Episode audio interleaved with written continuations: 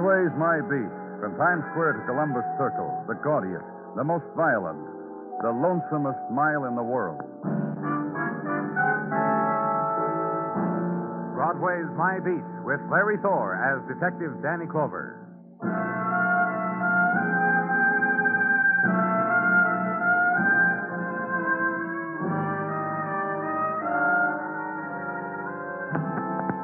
Scarlet flows out of neon, stains the summer night that ebbs from Broadway, and time is on the run.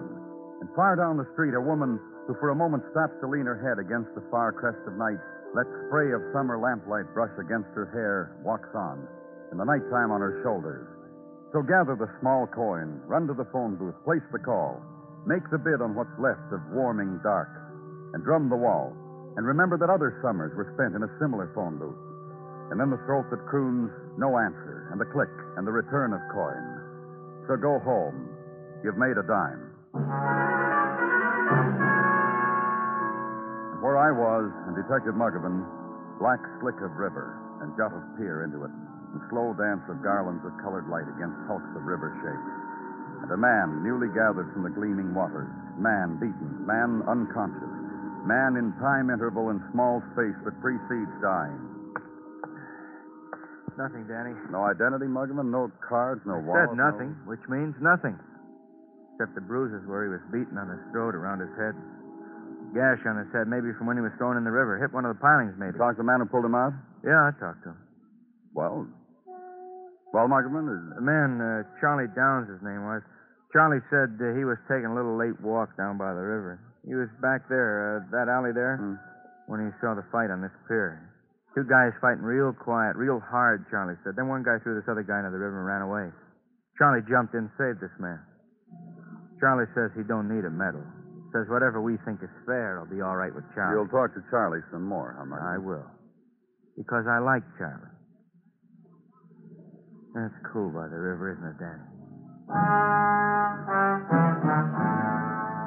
From nearby, from the street that edged the waterfront, lights and convertible and a summer night. And the instant is made up of that, and the match struck and touched the Detective Muggerman's cigarette, and mechanical moans, and men waiting at the scene of violence, and its publication upon the small winds of night. Violence now in the hands of those job rated by the community doctor, photographer, measurer. So leave there. Go home. Try to sleep. And it's only really the humidity which keeps you awake.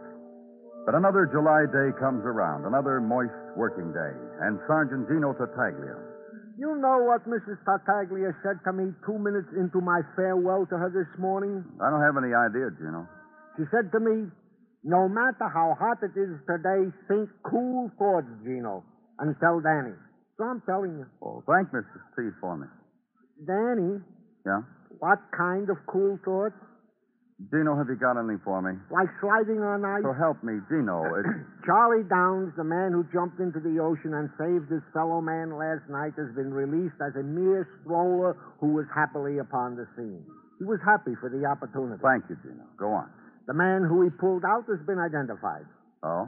by recognition more than by science. Gino. Dr. Sinsky, being an old fight fan, recognized him. And then so did some of the other fight lovers who happened Who was to be the man who was pulled out of the river, Gino? Harry Bryan. The name ring anything? A bell or maybe I'm not sure. It's... Well, perhaps this will help it ring, Danny. Harry Bryan beat a man to death with his fist in the ring last year. Yes. An account from the newspapers of the fight. Killed a boy named Tommy Cullen. Doing very well, Gino. Would you say cool? All right. Uh, what else have you got? Well, not too much more, Danny. Address of the brother of the boy who Bryan killed, if that'll do you any good. And And what? notes and comments. Notes and comments of my own. May I? Of course. I searched the good Nat Fleischer's book on the matter, and records show that after killing a fighter in the ring last year, Harry Bryan's career has zoomed downward at a pace which can only be described Thank as... you, Gino. Is that all? The... Indeed.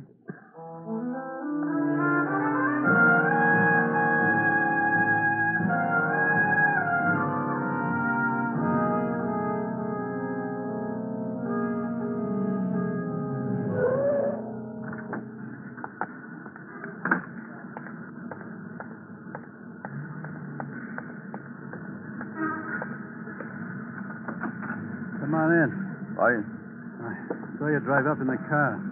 I'm John Selak. Harry Bryan live here? It's okay. Don't worry. Just sit and wait if you want. For whom? Yeah, that's a question. All right. This day and age, you never. Mind if I ask you who you are? John Selak. This is where Harry Bryan lives, isn't it? What do you think I'm doing here if it isn't? What are you to Harry Bryan, Mr. Selak? A relative, a friend, or what? Uh, look at it one way, both, you'd say. I book fights. I'm a Harry. That's all you cops know that promoters do, book. I'm his friend, and That's fine. you understand, don't you? Not just a All guy. right, I said that's fine. You're a friend. You want to help, and you want to answer questions. You bet, you bet I do. Who would try to kill Harry Bryan? You're not kidding. Who would want to kill a sweet guy like Harry? You? Oh, mister. Mister, mister, mister. You haven't told me yet what you're doing here, Mr. Selak. What you're doing, waiting for her. Who? For her, for Marva. Who's Marva? You kidding? Now, who is she? Fabry's wife. Came over to see whether I could do anything. She said, Yeah, you can. Can I borrow your car? I gave her the keys. I'm waiting for her to come back with my car. How can you refuse anything after you're reading the papers her husband gets beaten, thrown away in the ocean, and such a sweet guy? Promoted him a few charity bouts at the arena, so we got to know each other. You run into Mara. Tell her I'm waiting for my car.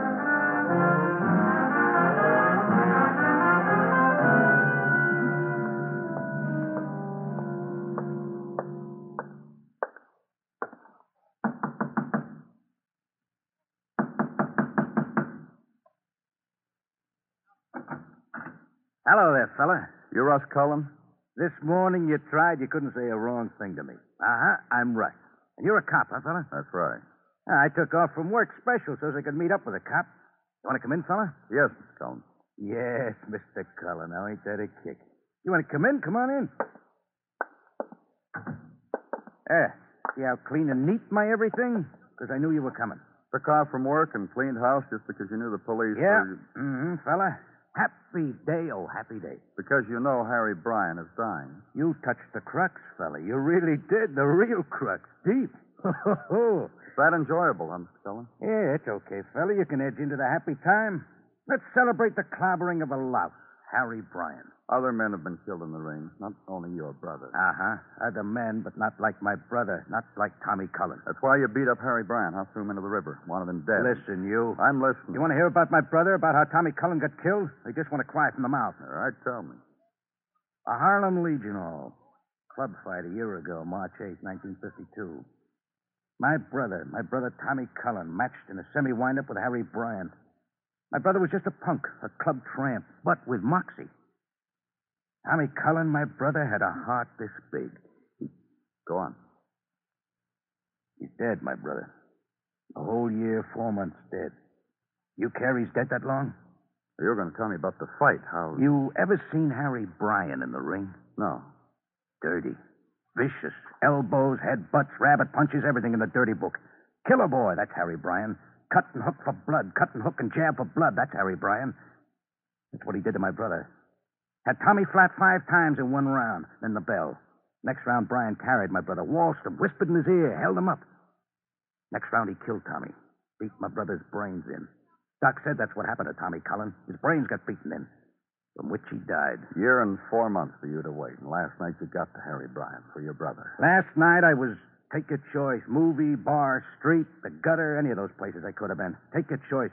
Any of them says I didn't touch Harry. You'll stick close, huh, Russ? Just in case. Oh, I- you flip fella? I'm not going to be out of town when Harry Bryan dies. I'm going to be right here, real close. Bye for now, fella.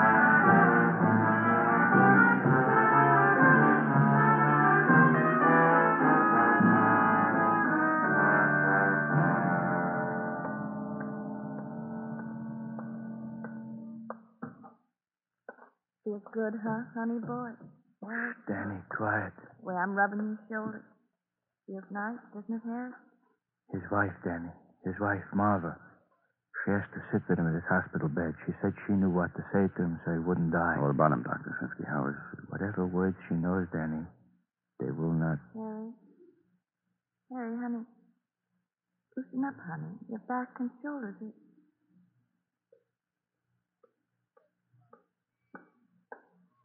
Doctor, Yes, Mrs. Bryan?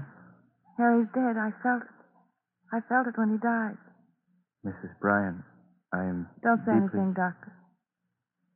Just do what you do for the dead.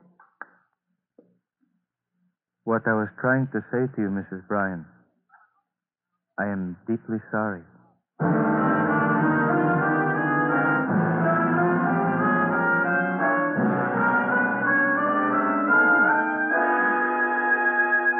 You are listening to Broadway's My Beat, written by Morton Fine and David Friedkin, and starring Larry Thor as Detective Danny Clover.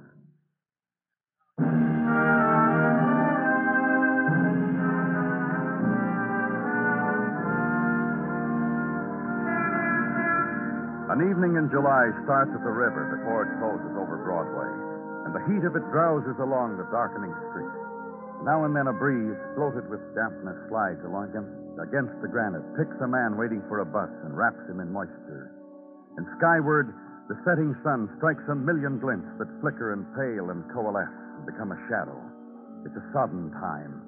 The handkerchief under the collar time. The man at the box office screams about 20 degrees cooler inside. It's the twilight's dying on Broadway. But it's Broadway. And that's the reason you're here. And above it and east, in a corridor constructed for exits and entrances upon pain and compassion, hallway designed simply so as not to intrude upon tears or laughter, where I was, and a woman, newly a widow. Everything was done for him that could be done, wasn't it? Wasn't it? I'm sure that. How do you know? You're not a doctor. You're a cop. You're a.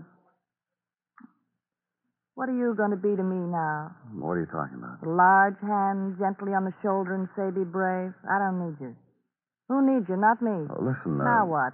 That's up to you. I can take you home now or talk to you now. Talk to me. Go ahead, talk to me. Who killed your husband? Chit chat to be addressed to Widow Bryan. So young to be a widow. Shame about her husband hit over the head and dumped. Let's ask her who did that to her husband. Come on, I'll take you home. Come on. No. You want to know about Harry, about my husband Harry, how he was there one day when I went to a fight. How he was there up there in the ring, in the corner, and at his feet a man. The boy he killed. No, that was later. First night I saw Harry, he knocked out an old bum in the first minute of the first round. And suddenly, I swear it was just like this. He looked out over the faces at me. And later, after the fight, I waited for him, and he came over to me, took my arm. It was an hour before we said hello to each other. You don't believe that, do you? Well, perhaps that's not important. See, no. You see, that's the thing that's more important than anything. Because after he killed that boy, it stopped being that way. Somehow, what happened destroyed Harry, too, as if he was the one that had been killed. I, I see. And Nothing was all right after that. Harry'd take beatings in the ring, beatings after beatings. What made me love Harry? His strength. Dead? You threw him over. Huh? No. I tried. I tried and tried. I was his wife. And I I helped him. I I tried to help. Him. I tried. Brief interval of July, then, set aside for summer lament and weeping. The woman removes her hat, removes amber combs from her hair, cascade of hair to shoulders, then face raised to sunlight, and the hair pushed in a fan from the back of her throat. Face stilled to sunlight, eyes closed, and stillness. And tears are dried in summer sun. Will you take me home now, please, Mr. Crook? And take her home and the threshold be thanked, be touched on coat lapel, be dismissed. Uptown and west and north again to 104th Street and Stewart's Gym. The men outside leaning against its facade and interrupt the drone of their summer talk. And one of them tells you quietly that he is Mr. Stewart, who runs this place. And once when he first knew Harry, Harry was a good boy, unimaginative but good. And somewhere between Paterson, New Jersey, and Madison Square Garden, Harry had picked up a little imagination and turned cute and dirty and killer, which was good for percentages and box office, but which turned sour when Harry killed Tommy Cullen in the ring. And this was Harry's trainer, he turns and says, and Harry's trainer talks quietly also, all the while rhythmic and paced, beating a fist into the brownstone of Stewart's gym, and giggling quietly, and in between saying Harry was a good boy, real nice boy, no trouble and nobody. He wasn't any trouble, was he, Mr. Stewart? And Mr. Stewart says, Go talk to Losey, boy working out upstairs. Go talk to Frank Losey. He knows about Harry. And upstairs, and be told Frank Losey's the boy in purple trunks, middleweight, working without headgear, and told, Don't talk to him till the round's called.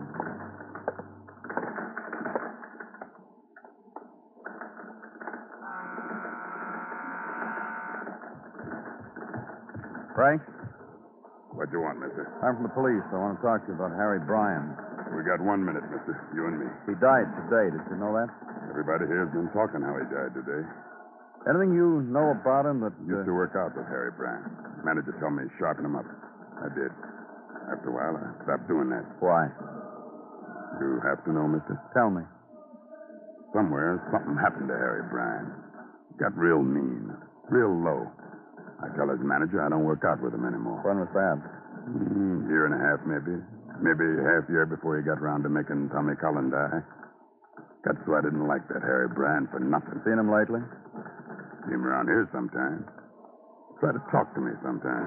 Seems like he's always trying to find a way to talk to me. About what? That Harry Bryan. You're a real sick man. I know. Sick inside. Something eating on him. Maybe killing that Tommy Cullen boy. Maybe something else. Anyway, he's always trying to talk to me about something else, asking me about things, about me, how I. About what, Frank? Frank? I'll tell you something, mister. Girl hangs around here most every day. She knows about Harry Ryan. What girl? Girl Lorraine Miller. Comes here most every day. Pays two bits to the till to watch this boy's work. She know more than I do about Harry Bryan, mister. You know where I can find her? Give me her address once. I never went, mister. Got it somewhere in the bottom of my locker. Out. It's gone, mister, yours and mine. You gotta wait till the end of another round. So wait until another three minute round is done, and during this time, observe the man who presses palm to head and solemnly observes out of the corner of his eye his biceps and how muscular when flexed. Note, too, the boy who tumbles on the mat, turns somersaults, does push ups, all very briskly, and who smiles a secret smile about what he's going to do to that guy come next Saturday night in Jersey. And midway through, the observation and wonder of a boxer who wears glasses. Round ends, and Frankie gestures you over to a locker, opens it, finds a piece of paper with Lorraine Miller's address written on it, hands it to you. So leave the abode of sound minds in sound bodies and go out into the streets again where people hurry in the heat. Squad car and find an address. It turns out to be a hotel for girls only, you're told, and you must wait here in the lobby for Miss Miller. So you do. A few minutes later, Miss Miller seats herself beside you, touches at her collared throat, tugs briefly at her skirt, then folds hands in lap and looks up at you with modesty, concern, and embarrassment. But my first caller should be a policeman. My goodness, I need to ask you some questions about Harry Bryan, Miss Miller. pitiful what happened to him. Now that you're here, I'll say it. I've closed my mind to it. Nor will I, will I allow myself even a thought as to what has happened to him when you will have left. How did you happen to know him? I wish you were somebody else, not a policeman, and I could talk to you and I could tell you. Start with why you hang around Stewart's gym. I had hoped that wouldn't happen. What? That I'd be known as the girl who comes there and watches the fighters all the time. But it has happened, hasn't it? I can't help it. Something draws me to that place, and I pay my 25 cents and I watch. Now tell me how you. Harry Bryan, most of all. I wish I had a drink, a big, tall slug, and please don't repeat it, though they ask me to leave this place. Harry Bryan was something, mister. He was something, that's all. Did you go out with him often? As often as he wanted. Where'd you go? Where the booze was. Where there was a place where he could talk about how great he would be again. How he was a great disappointment to his wife. And on his face he would go. Out. And I would help the cabbie lift him into the cab. Deliver him to Marva. You knew his wife well enough to call him Marva. She introduced me to him. The gym one day, she saw how interestedly I watched him. She introduced us. I see. talking like this, admitting I'd like a tall drink and all. Oh, I'm so ashamed. When you will have left, I shall despise myself, truly.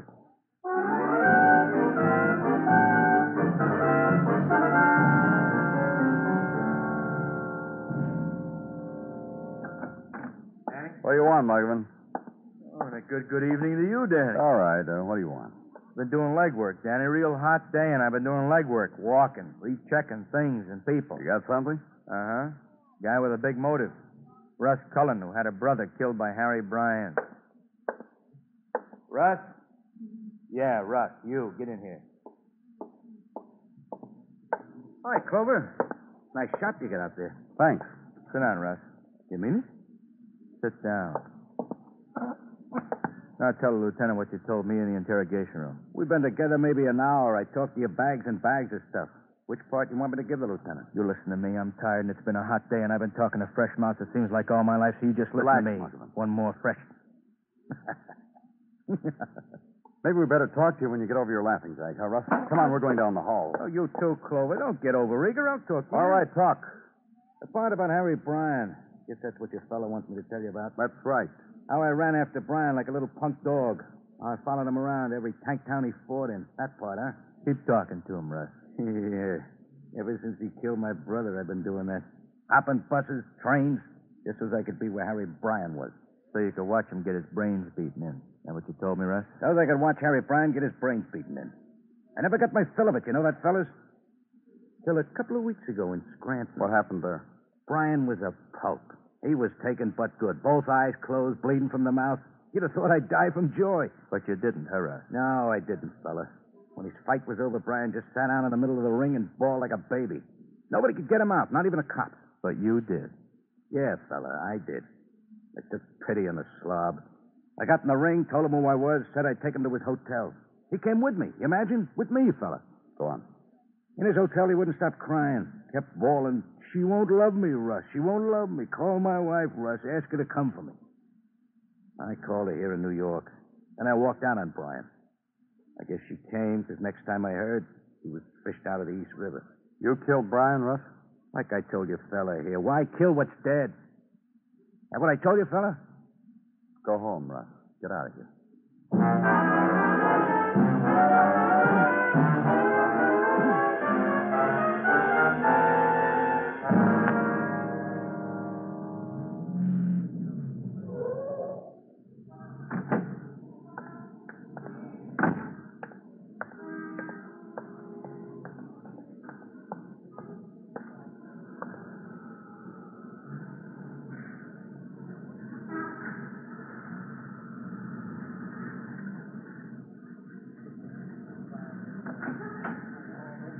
Oh, Good evening, Mrs. Bryan. May I uh, come in? yes. What do you want? How do you feel? That's not what you want to know. Listen, you. What? Listen, you. You better go in there and see for yourself. In there. Well, I'm glad you're here, Mr. Sealag. why? I was worried whether Mrs. Bryan brought your car back. It's still downtown, Seelak. Mr. Clover brought me home from the hospital. Funny, you should have reminded me about it. Don't matter, Mother. I'll get it. Been here all day, Mr. Sealag? Yeah. Went out for some beer, that was all. And Mother here. What about me? Mother won't eat. You ought to eat, Mother. I'm telling you. Mrs. Bryan, What do you want? have you told Mr. Sealag how your husband died? Sweet guy like Harry Bryan. Who wants to I hear? felt him die. Died right under my fingers. Sweet guy like that. You liked him fine, huh, Mr. Sealag? Used to fill my arena. That's not counting the personal feeling I had for him. How about the personal feeling you have for his wife? Yeah, kick, ain't she? yeah. you can't blame a fella. And then Just a lot of fun, huh? That's what you feel for her. Other feeling, too. You know that, baby. Sure, sure, sure, sure. See? You want your husband dead, Mrs. No, But you didn't love him anymore. no, no, I didn't. Because he changed. Because after he killed that boy in the I ring, he told you that. Whatever happened to him happened. He was different. He wasn't the man I married. Yellow. The words men use. The quick words. What happened to Harry Brown? I tell you, he turned yellow. No good to himself, no good to you, no good to. Um, Shut up. Yes, sir. I didn't want him anymore, that's all. I told him. He knew. But he fought all the harder to win you back. Getting punchy. I didn't want him. I couldn't help it. I. You even tried to get him interested in other women. Oh, I guess. So so I'd have a good honest reason for leaving him. For him, for Sealing? I don't know. No, you do. I don't know. But your husband kept coming back, didn't he, Mrs. Bryan? You couldn't get rid of him. He loved me. Shouldn't have loved me. So you got Mr. Seelak to kill him. Selak, What? you killed Harry, didn't you? You out of your mind? You didn't have to kill him. Kill him. What are you talking about? I've been standing here all afternoon listening to you talk, trying to make up my mind. You look awful. You're crazy. You look You awful. crazy talking like Get that. him outta here. Listen, you said you wanted him dead, didn't you? not dead, not really You dead. said if he was like dead. you say that about people, like you say they're better off dead, you don't mean You it. giving me to him, Marva? That what you're doing? I guess so. She's a kick, ain't she? She tells me she wished he was dead, so I killed him, and she was kidding. Beat him over the head with a pipe, and she was kidding. Some joke.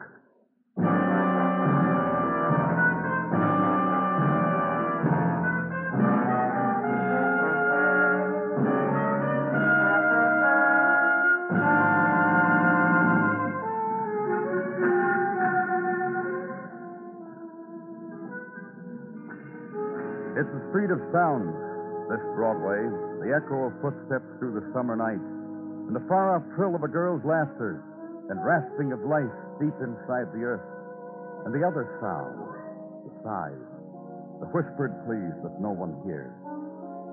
It's Broadway, the gaudiest, the most violent, the lonesomest mile in the world. Broadway, my beat.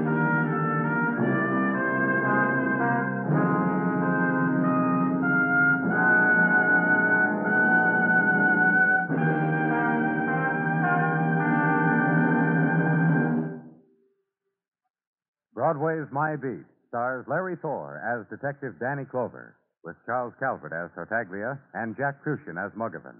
The program is produced and directed by Elliot Lewis, with musical score composed and conducted by Alexander Courage. In tonight's story, Mary Jane Croft was heard as Marva and Herb Butterfield as Felix. Featured in the cast were Lillian Baez, Roy Glenn, and Jack Moyles. Bill Anders speaking.